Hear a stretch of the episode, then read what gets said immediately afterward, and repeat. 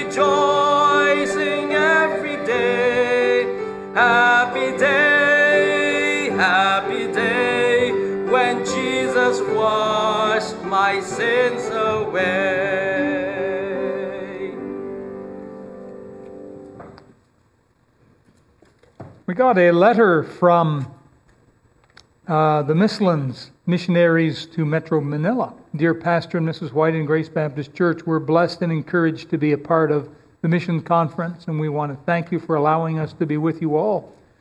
What a great honor and privilege it was to be able to share our burden and love for Metro Manila, and also to minister through the Word of God. It was a blessing to see what the Lord has done and is still doing here at Grace BC.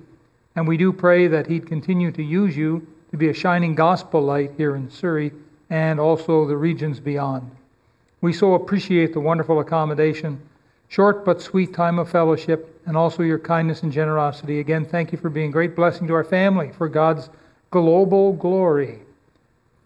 And he's got Jonathan, Annika, and Jason Mislin, missionaries to Metro Manila, Philippines. That's nice, isn't it? To get letters like that uh, from the missionaries who come. Well, let's open our Bibles tonight to our study in the book of Revelation, and we're starting chapter 2. Chapter 2. Is this thing ready to go?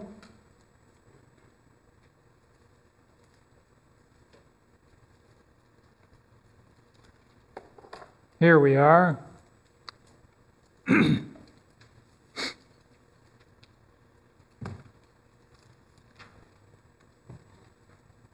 Revelation chapter 2.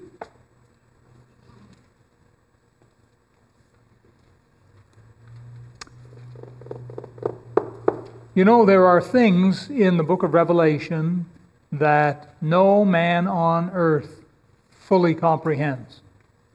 I'll give you one of them is the 666. I'll give you another one, the name of the Antichrist. I'll give you another one, the time and date when the tribulation will begin.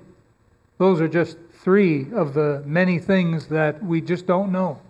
There are things we do know, uh, there are symbols given and then they're explained, but there are some things in the book of Revelation that uh, we still say, well, it could be this and it could be that. But these tend to be more minor issues as far as we're concerned. After the Lord Jesus comes and takes away his church and we're gone away to heaven, we'll have more perfect understanding up there. But the saints on earth will get the book of Revelation and they'll use it as a roadmap for the next seven years. Those are the ones who will know exactly when the tribulation began. They'll know exactly when the rapture happened, right? Because they're looking behind them. When we look behind, that's when we can connect the dots. We can say, ah, look, this happened, and then that happened, and that's why this happened here. We connect the dots when we look behind. But a lot of this stuff hasn't happened yet. We're looking forward. And it's almost, to some degree, it's like a man in the 1800s looking forward to the 21st century. And he's trying to comprehend the internet, trying to get his head around cell phones, which are the, the, the actual telephone part of it is the minor part, right, of your cell phone. I mean, that thing is a a flashlight, it's a compass, um, it's a camera, um, it's a texting machine, it's an email, it's a, um, a navigational GPS, on and on the uses go. We call it a cell phone. It's the smaller use of the device, like Christian bookstores. Christian books is actually the smaller part of what's in Christian bookstores today. But, you know, 150 years ago, someone trying to understand this stuff. They'd have no idea what an atomic bomb is. But looking back, we can connect the dots. And in the tribulation time, they'll be able to look back and connect certain dots. But they'll s- still be looking forward. And I believe the book of Revelation will give them a bit of a, a road map uh, through those um, turbulent, tribulational years ahead. It's a lot of fun, really, to study the Bible and to look into the book of Revelation. I'll tell you a little secret here. Not much of a secret, really, but when I was first starting to read the Bible back in 1974, I didn't understand really anything I'd read.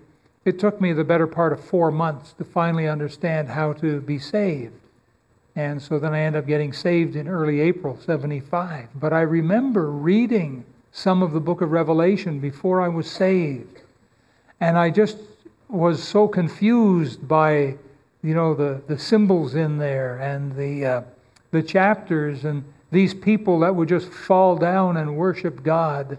And this is before I'm saved. And that, that scared me. And I thought, oh, wow, what's going on here? But after I was saved, of course, you get a built in Bible teacher when you get saved, don't you? He's called the Holy Spirit. And the Holy Spirit was a great uh, help and comfort and guide in clearing up a lot of those mysteries uh, for me, anyhow. Well, chapter 1 we've finished with now. And chapter 1 we've uh, actually covered quite a bit. I believe verse 19 is the key for the entire book. Write the things which thou hast seen, the past, the things which are present, and the things which shall be hereafter. I think that's the key, but the verse doesn't stop there. It actually continues on to the next verse, including the mystery of the seven stars which thou sawest in my right hand and the seven golden candlesticks, period. And so there is uh, uh, some of that included here as we continue on. The picture of the Lord Jesus that he, he chose to exhibit himself and show himself in chapter 1, a tenfold uh, image from verse 13 through to verse 16. It's uh, an amazing image portrayal of himself, and it was so powerful it caused the Apostle John to fall at his feet as if he were dead. Um, I'm sure he was uh, trembling. I'm sure he didn't know what was happening. But um, in verse 17, you can see that he says, I fell at his feet as dead. He didn't die, but he fell at his feet as dead. And so then the Lord uh, laid his, uh, his right hand upon him and said, Fear not. And so we're going to get into chapter 2, and we're going to begin um, reading other people's mail. There are seven letters in chapter 2 and 3 given to seven churches. And we're going to have the chance to look at those tonight and, and look and see how they apply to our lives. So let's first begin with prayer, and then we'll get right in here. And I have a few slides to show you as well. Dear Heavenly Father, thank you again for allowing us here into your house tonight. We pray that you would please impress upon our hearts the truths of uh, chapter 2, at least the first seven verses, and this great church at Ephesus, and help us to learn a few historical things. That's fine, but the, the main meat of the message here, the application of the truth to our hearts, help us with that. And indeed prepare our hearts for a, um, a short season of prayer together at your throne with you, Lord. Help us to do this. In Jesus' name we pray. Amen. Well, let's see. What do we got? What do we got? Can you see that all right from where you are? Is it too small? Too hard to see? How many need binoculars? All right, well, we've got the angel pulling the curtain back. Isn't it nice when the curtain gets pulled back? And um, here is the vision of the glorified Christ. So here he is standing here in the midst of one, two, three, four, five, six, seven candlesticks. And these seven angels or stars also, and they represent the pastors. So you've got these candlesticks with names on them. This one is Ephesus, Smyrna, Pergamos, Thyatira, Sardis, Philadelphia, Laodicea. And these names were the names of cities in Asia. Um, let's see if we've got. Uh, here's what we're dealing with. Uh, chapter 2, verse 1 Unto the angel of the church of Ephesus. And a lot of people wonder well, what is that angel? And some people think that it's an actual, real angel, uh, like uh, Gabriel, um, that kind of angel. I believe that the angel here is the pastor. And uh, the reasons I believe that is that every letter is addressed to the angel of the church. You don't write physical letters to angels, they don't need that. But pastors do. Um, by speaking to the pastor, also, the Lord Jesus is speaking to the entire church. He's speaking to the people of the church also because the pastor leads the church. So, what was the message to each of these particular churches? What is the message for us today? What, if any, is the message for the tribulation saints? Now, it makes sense that the tribulation saints, and particularly the Jews who get saved in the tribulation, will say, Hey, look at this. This was our Savior. This was our Messiah, Christ, Jesus. What is it that He said to those churches? Is there any application, is there any meaning here for us? And so we come to the, the first church, the church Ephesus. Now, the word Ephesus means desirable. That's the name of the city. And uh, its meaning is desirable. And we'll be looking at uh, the first seven verses. You can see here uh, Asia, and there is Ephesus right there, just off the coast. We've studied this already a couple of weeks ago but is the Isle of Patmos. And that's where the Apostle John was when he met with Jesus here and wrote. Now, the, um, the city of Ephesus, Ephesus was a coastal city, and it was a very desirable place to live. Here's a um, aerial photo of the, the, the land that uh, the city would have occupied, uh, modern day here and it was a very desirable place. It was the capital of the chief province of Asia, and it was on the east side of the Aegean Sea. Now, there was something like 250,000 people in this city, so it wasn't a little donkey stop. It, it had all of the modern luxuries that money could afford.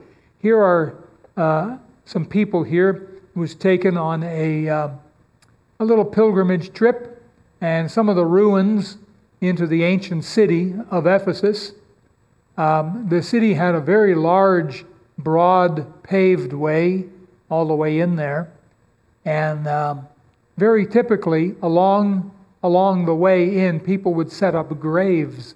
That's where they would bury Aunt Matilda and Uncle Zeke uh, along the, the big Broadway into the city because they thought, their thinking back then was that this would be good they would like that. They'd like the attention.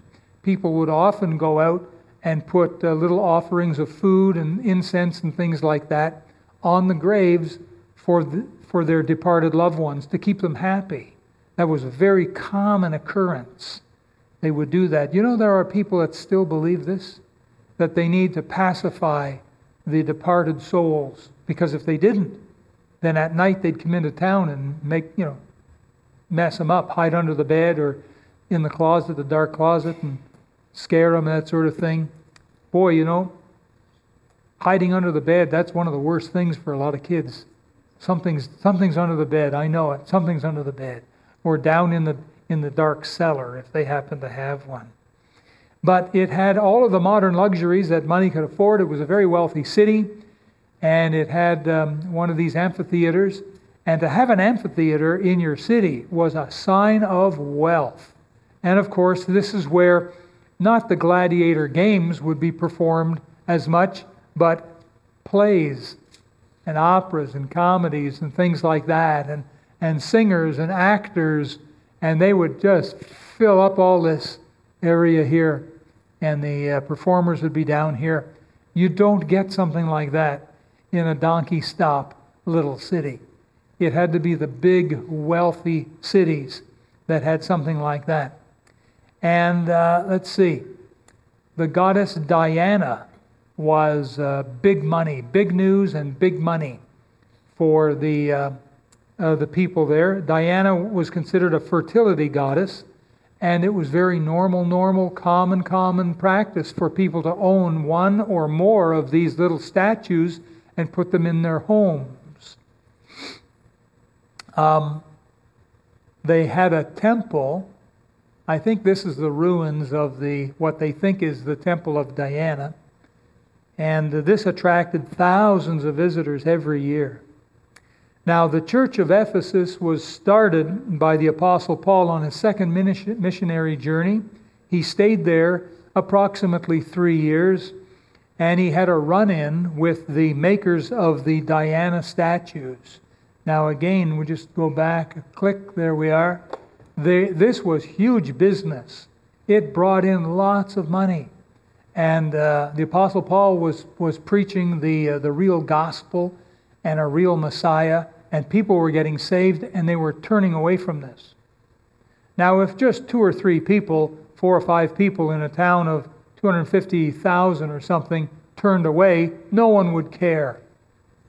The manufacturers would go on manufacturing the idols, business as usual. But the preaching of the apostle was so powerful that more and more and more people were destroying these and they weren't buying any new ones and it brought into jeopardy their, um, their craft and their trade. Now, I'll give you a modern day example. Maybe it's a poor example, but it's at least worthy to hear me out. Supposing that somehow um, some kind of movement was started that um, uh, said that we shouldn't be part of organized sports, organized professional sports. Now, you know how much this whole greater Vancouver area is given over to that uh, hockey and basketball and so on. And uh, supposing a movement began that started turning people away from organized sports. Let's say this, and we'll just, we're just making this up. This isn't true, we're just making it up. But let's say that a movement began that cast doubt upon the players and the owners of all of the professional sports teams saying that they were corrupt, they were in league with organized crime, some of them were terrorists, a lot of them were pedophiles, and a lot of them had shady backgrounds, and they took their money and they did some pretty evil things. Okay? And all of a sudden now, the whole professional sports movement, you know, is in jeopardy of bankruptcy. Don't you think that would really cause an outcry? Boy, people, some people would just be livid. They'd be ready to kill.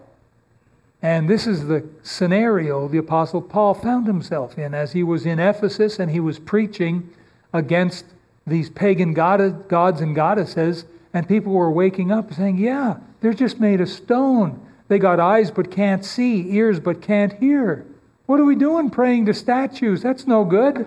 Oh, we're going to stop doing this. And it, so much so that it caused quite a stir in there.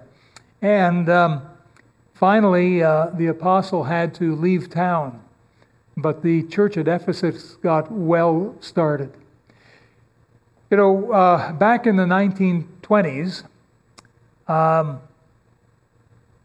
things were a bit different than they are today. And there was a man on the scene named Billy Sunday. And Billy Sunday was a firebrand of a preacher. He used to be a ball player with the Chicago White Sox. He used to play with the team way back when their first name was the Chicago White Stockings. That was the original name of the team. And Billy Sunday used to uh, be a ball player, and they, they would get drunk and have all kinds of immorality back then as well as today.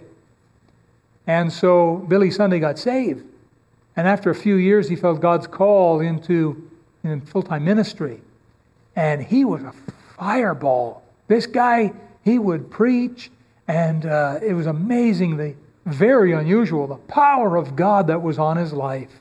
And he would go into a town, he'd preach against booze, and people would get right with God, people would get saved. No one was going to the saloons. The saloons closed up, went out of business. And he'd move on to another town, do the same thing.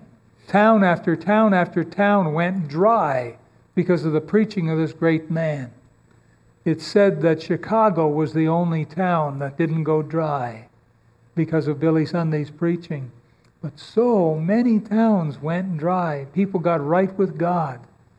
Tells you a little bit maybe about Chicago at that time.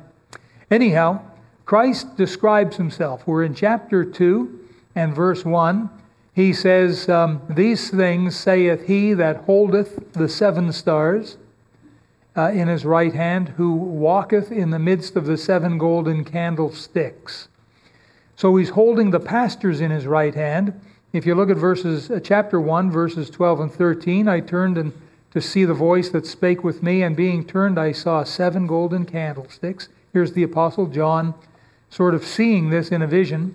Verse 13, and in the midst of the seven candlesticks, uh, one like unto the Son of Man, that's a reference to Jesus, clothed with a garment down to the foot, and girt about with paps, girt about the paps with a golden girdle. And if you look, please, at verse 16, and he uh, had in his right hand seven stars, and out of his mouth went a sharp two edged sword, and his countenance was as the sun shineth in his strength. So here he is again, again with the uh, seven stars in his right hand.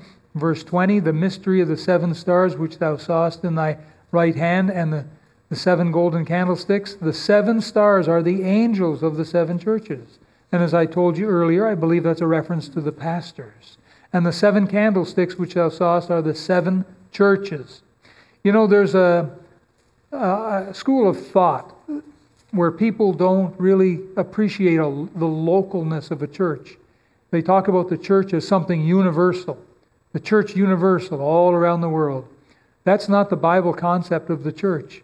The church is always local. It has to be because um, it has uh, uh, pastors, it has deacons, it has membership, it has members, it has activities, it has prayer meetings, it has baptisms, it has communion, it has soul winning. These are all activities that help make up what a local church is. This idea of a universal church has no pastor, has no deacons, has no meetings, you know, doesn't get together for communion or baptism. None of the things that a local church is supposed to do. Um, very much the same way we look at a family. And a family, typically, we typically think of a family as a mom and a dad and the children, and the activities of a family are to have meals together, are for the parents to train the children. Um, at, at certain times, maybe parents need to discipline the children. They clothe the children, they uh, raise the children, uh, they, they have a place where they meet they sleep. We call it a home. Then we talk about the family of mankind. Well, that's only just the term, isn't it? Because all of the world doesn't live in one, one house. All of the world doesn't have a mom and a dad. You see the analogy? We can say the family of man, but it's not really a family, it's just a word. We can say, well, the, the, the church universal, but again, it, it's not right. The church is local, like a family is local.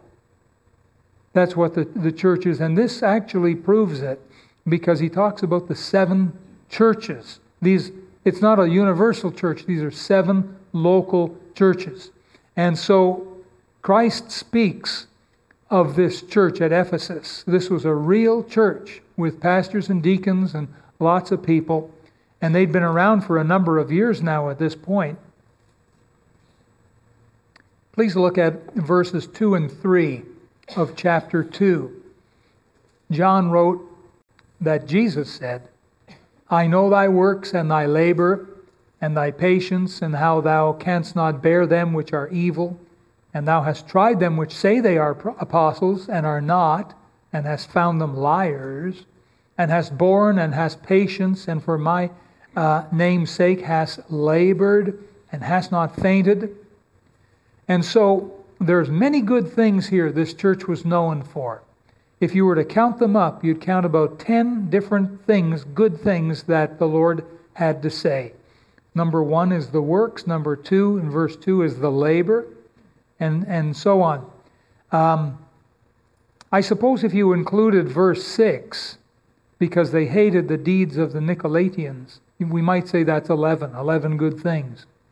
The works um, would obviously involve uh, soul winning, witnessing, supporting of, of uh, missionaries. The labor suggests more intensive work, perhaps working individually with people, maybe working hard to bring them to Christ. Uh, the patience uh, is suffering persecution and waiting long and praying for people to get right with God. He says, and canst not bear the evil. This would be people who work against God. And uh, uh, has tried the so called apostles. Now, that would have been a difficult task back in the first century, but they did it and has found them liars. I want to remind you that there are still liars today. In Proverbs 30, verse 6, it says, Add thou not unto his words, lest he reprove thee, and thou be found a liar. The same John who wrote Revelation wrote a few pages earlier the book of First John. And in chapter 2, verse 4, he said, He that saith, I know him, meaning I know God, and keepeth not his commandments. So, for a man to say, Well, I know God, God and me, we're just like two peas in a pod, and yet that man does not obey God, he is a liar, and the truth is not in him. In that same First John chapter 4 and verse 20, he wrote, If a man say, I love God, and hateth his brother, he's a liar. And so for a man to say, Me and God, yeah, we're just like this. Oh, keep that man out of my sight. I'll kill him if, if he comes near me. This man is a liar. He, for he that loveth not his brother whom he hath seen, how can he love God whom he hath not seen? The description of the good works goes on in verse 3 and has borne. Probably they put up with the ridicule from some of the false prophets. Now, look, he mentions patience and labor a second time. So that suggests that there was a lot of patience going on, a lot of labor going on in this particular church. And he finishes and says, And hast not fainted. They haven't quit, they haven't given up, they haven't um, um, thrown in the towel. And then we'll look at verse 6. I suppose we may as well. Uh, but this thou hast, that thou hatest the uh, deeds of the Nicolaitans, which I also hate. um, this was a religious doctrine that began to flourish in the first century AD, the, the doctrine or the deeds of the Nicolaitans and it tolerated compromise with pagan cults. It allowed participation in their banquets. It allowed participation in fornication. Now, it goes, it goes by the, the name Nicolaitans, which is plural. It means followers of Nicholas. We don't have the time, but if we turn back to um, Acts chapter 6, we'd find that Nicholas was one of the very first deacons at the church in Jerusalem. And um, it seems that he taught people that the physical body must be kept in control by abuse. By abuse. Now, this teaching has uh, followed through um, with the, uh, uh, the Catholic Church where they'll, they'll take something. I thought I had a, a whip here with which to beat myself. I guess I don't have one. Good thing. And they would beat themselves um, Brother Mislin, the missionary to the Philippines, to Manila, brought in one of these, these things. And um, people would beat themselves like that. Martin Luther was raised Catholic. He became a Catholic monk. And he was so burdened about his own sin that this is what they would do. Self flagellation is what they called it. And he would beat himself with this whip. And this was common practice amongst the monks in uh, Martin Luther's day. And he was in the monastery, living in the monastery, and there were some times in the morning at breakfast he had beaten himself so much he wasn't able to come down to breakfast. Isn't that sad? And so Nicholas seemed to be under the idea that the body must be kept in control. Now, there is an element of truth to that. Paul talked about keeping my body under and bringing it into subjection. But he didn't mean beating it like that with a whip. He didn't mean that. And Nicholas, it seems, seems to have taught that. But his followers, the followers of Nicholas, changed his teaching to mean abuse the body with uh, indulgence. And this is what opened the door for them to get involved with uh, pagan idolatry, fornication, and so on. Now, in John's day, the Roman emperor's name was Domitian. He reigned from 81 to 96 AD. And then he was murdered. He was a notorious fornicator and a pagan idolater. He started a cult, the imperial cult of Domitian, and he pressured people to show their loyalty to, to himself by attending the sacred pagan banquets. And so he began to heavily persecute Jews and Christians who wanted nothing to do with his uh, uh, horrible pagan banquets. Anyhow, John was one who got persecuted, and that's how John came to get boiled in oil. That's what they did to him. They thought it would kill him, but it didn't. And then he was banished to the Isle of Patmos. The followers of Nicholas, not wanting to be persecuted for their belief in, in Christ, what they did was they compromised their standards so as to please the emperor Domitian and to escape persecution. And so they said fornication was okay and feasting at the pagan banquets was okay. Now, the church at Ephesus recognized uh, the Nicolaitans as compromising to save their own skin. That's what they did. They compromised to save their own skin. Um, the, uh, the church at Ephesus, they hated this doctrine and they'd have nothing to do with it. And according to verse 6, Jesus also hated it as well. Now, you think of what can happen to a Christian at work. And often the work situation where a, a lot, maybe most Christians work, is, um, is not a godly place. Maybe it's the office, maybe it's uh, the factory, but maybe there's a lot of ungodly people at work there. And maybe around the lunch table, there's the Christian, and there's all these other unsaved, ungodly people at the lunch table. And one of these ungodly men tells a, a rude, crude, horrible joke, maybe even taking the name of the Lord in vain. And everyone around the table laughs at the joke, and there's the Christian. Now, what do I do? What do I do? If the Christian says, Well, I don't want to be labeled Holy Joe, I don't want them to think bad of me, so I'll just laugh along with the joke. That's compromise. And that would be on the same playing field as the Nicolaitans. In principle, it's the same. It's compromising your standards, laughing along with the filthy jokes of the world just so that they don't call you Holy Joe and ridicule you. Sad, but it happens, right? It happens. And at some point, as a Christian, you'll be tempted. You'll be tempted to compromise your standards. This sometimes happens in restaurants too. We know that we're supposed to uh, give God thanks for our food, for our meals. And it's very common in Christian homes, they bow their head and they pray. But what happens when they get to a restaurant with all these people in the restaurant? Or even worse, to make it worse, you go to a restaurant with a couple of your unsaved friends from work, and they all order their food, and they put your food down in front of you, and your friends just start wolfing down the food, and you're just in, you know, what do I do? What do I do? And they're looking at you and they're going, why, why aren't you eating? and you're thinking, because I want to pray.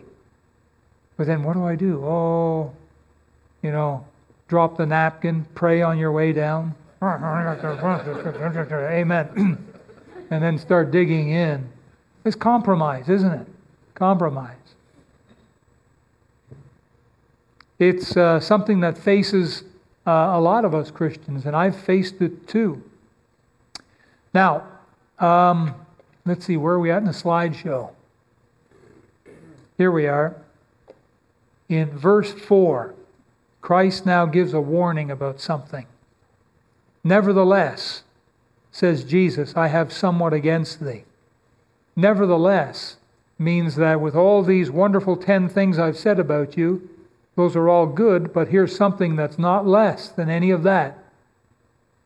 And he said, I have somewhat against thee. He says, Because thou hast left thy first love. And even though they got all this works going on, these 10 great things, 11 if you count verse 6, all these great things, there's something on the other side of the, the scales, right? The balance, the scales. It's like a teeter totter or something. He says, There's something I have, and it doesn't weigh less than all these other things. Nevertheless, I have somewhat against thee. Labor galore. But what happened is they moved away from loving Jesus. Thou hast left thy first love. You know, it's easy to get consumed. For a Christian, uh, as the months go on, the years go on, they've been saved now for a period of time, it gets easy to get involved with all of the things that Christians do, and without realizing it, to leave off the love for Jesus.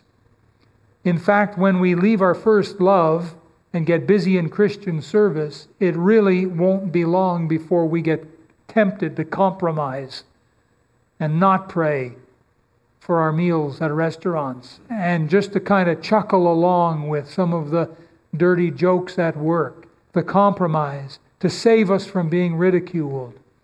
The further we get from our love for Jesus. Verse 5 is essentially repent or face the consequence. Remember, therefore, from whence thou art fallen, and repent, and do the first works. Or else I will come unto thee quickly, and will remove thy candlestick out of his place, except thou repent. God doesn't send a consequence the moment we sin, or at least doesn't always. Sometimes there's a warning, and He gives us time to, to repent. Now, this church at Ephesus, they left their first love. When they first got saved, boy, they were in love with Jesus. They had left the pagan uh, idols and the worship of Diana, turned their back on all that ridiculous stuff and they turned to the one true living God. And they loved the Lord Jesus. Now, what does it mean to truly love someone? When you really love someone, it means that you want to be with that person. Can you think back to a time when you first met and, say, fell in love with that special person? And wherever he or she was, that's where you wanted to be. You want to be with that person. You want to think about that person. In fact, you have trouble not thinking about that person. You could be working in the office in a cubicle at a computer, and you may be doing your data entry, but you're thinking about your loved one. You want to do things for that person. These are all signs, they're evidence of love. And if, if you've loved someone for any period of time, you know there's a temptation to pull away, to fall away, to leave, to leave that first love. Jesus describes himself here as loving the pastors, and that's why he's holding them in his hand. They're the stars, he's holding them in his hand. And he's walking in the midst of the churches. That's good to know. It's good to know the Lord Jesus is here. In fact, he said, Where two or three are gathered in my name, there am I in the midst. And it's good to know that the Lord Jesus is here. And so here he is holding the pastors in his hand, walking in the midst of the churches, but it's almost as if no one's walking with him. It's almost as if he's walking alone. Everyone here at Ephesus is busy doing good things, mind you, but who will spend time with Jesus? That is the message for us here from the letter to the church at Ephesus. Do you remember back in Luke chapter 10, the Lord Jesus went and visited in the home of Lazarus, Martha, and Mary? Do you remember this? And uh, as, as he was relaxing, I guess, in the living room, I suppose, there was Lazarus, and Mary was sitting at Jesus' feet. And where was Martha? Do you remember? She was in the kitchen, right? And uh, she wasn't too happy, was she? Because she was uh, trying to get everything all done by herself. She was working hard, thinking, Where's that sister of mine? She ought to be in here helping me. And maybe Martha was clanging some of the pots and pans to try and send a signal, a message through to her sister. But her sister wasn't getting the message. And that just made Martha even more angry. And finally, she said to Jesus, Will you please talk to my sister? Here I am serving alone, and, and here she is sitting at your feet. Would you please tell her to get in here and help? And you remember the Lord's response, his reply to Martha. He, he said, Martha, Martha, and you're troubled about many things. Mary hath chosen the better part, and it'll, it won't be taken away from her. I won't tell her to get up and to go in the kitchen and help you. This is the better part. There's a time and a place. We need to spend time with Jesus. The best time is as the day begins. When you wake up, that's the best time to get alone and spend time with the Lord.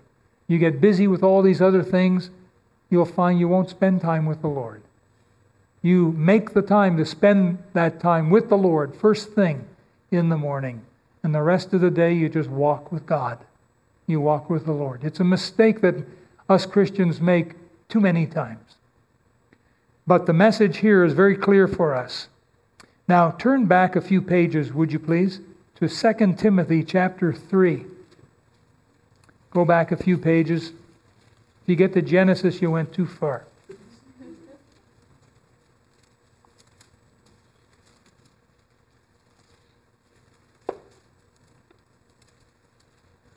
Second Timothy. Second Timothy chapter 3. All right?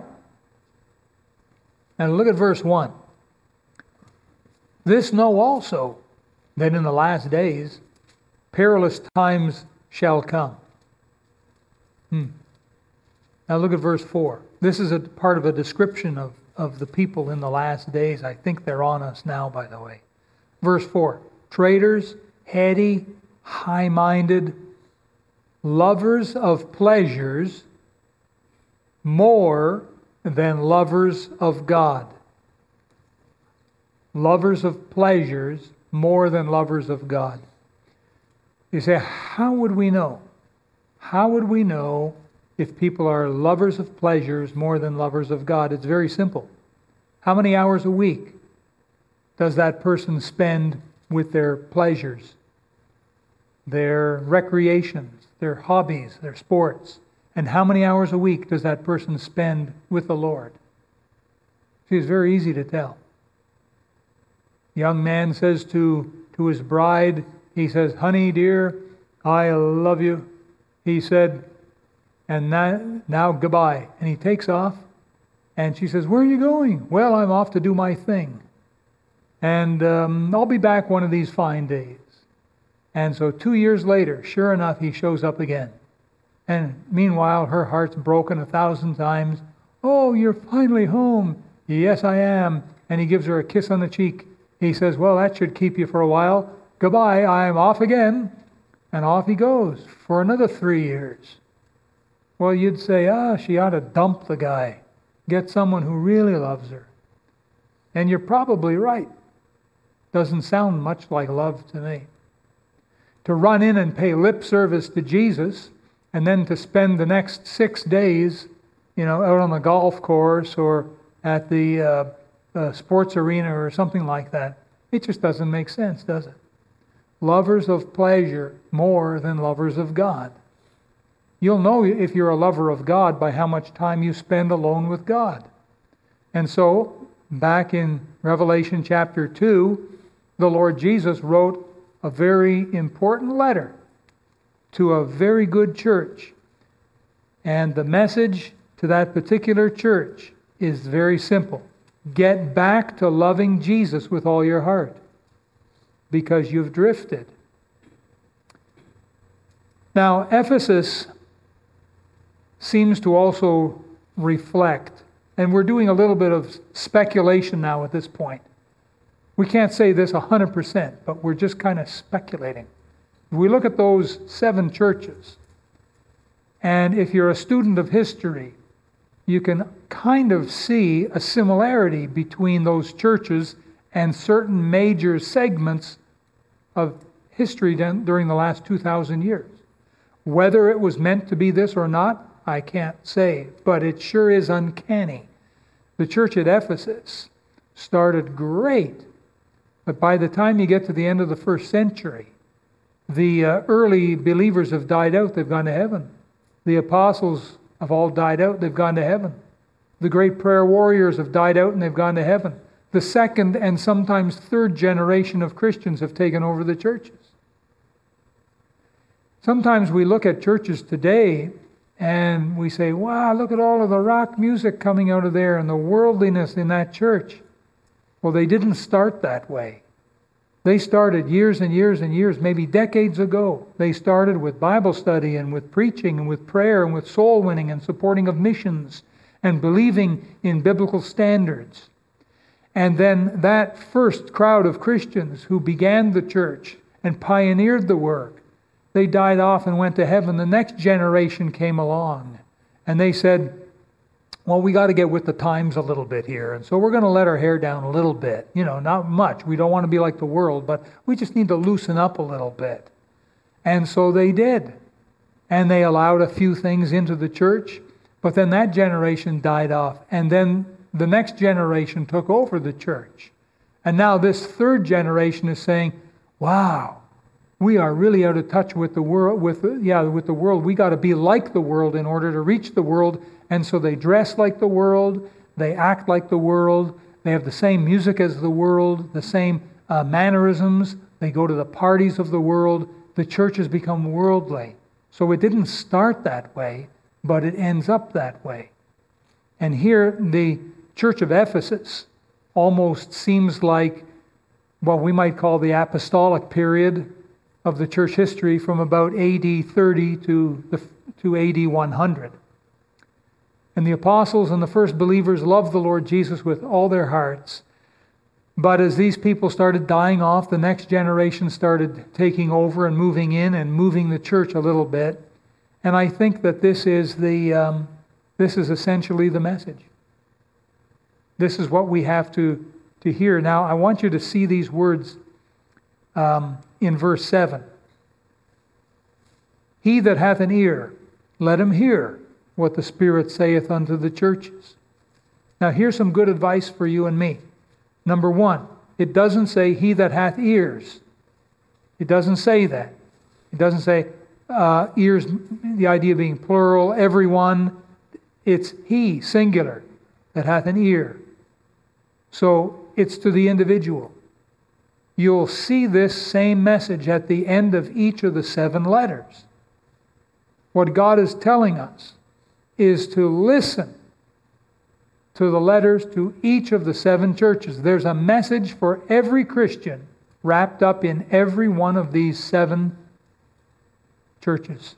There's seven letters. We're going to be studying them over the weeks. This is the first letter tonight. Each of these letters has an important message for every Christian man and woman. And so it's not like this is the only message you need. The book of Revelation was written by John and it was sent to all seven churches. Each church would have no doubt have made a copy of it and then passed it on to the next church. They would have read it all, made a copy of it, very careful copy, passed it on to the next church. Each church was to benefit from all seven letters. Every Christian is to benefit from all seven letters. And so we have to conclude the matter here tonight. The pastor and the people of the church at Ephesus needed to get their eyes back on Jesus. It was really for their own protection. I ask you tonight is your eyes on Jesus? Is your heart infatuated with love for Him? Have you been tempted to compromise on the truth? You might ask, well, how do we know if we've left our first love? How can I know if I've drifted and I've left my first love? Number one, when my delight in the Lord is no longer as great as my delight in something else or someone else, then I've left my first love. Number two, when my soul does not long for rich times of fellowship in God's Word and in prayer, I've left my first love. Number three, when my thoughts during leisure do not reflect upon the Lord, I've left my first love. Number four, when I claim to be only human and easily give in to those things that I know displease my Lord, I'll know I have left my first love. Number five, when I do not willingly and cheerfully give to God's work or to the needs of others, I've left my first love. Number six, when I cease to treat every Christian brother as I would the Lord, I have left my first love. Number seven, when I view the commands of Christ as restrictions to my happiness rather than expressions of his love, I have left my first love. Number eight, when I inwardly strive for the acclaim of this world rather than the approval of my Lord, I have left my first love. Number nine, when I fail to make Christ or his words known because I, refer, I fear rejection, I have left my first love.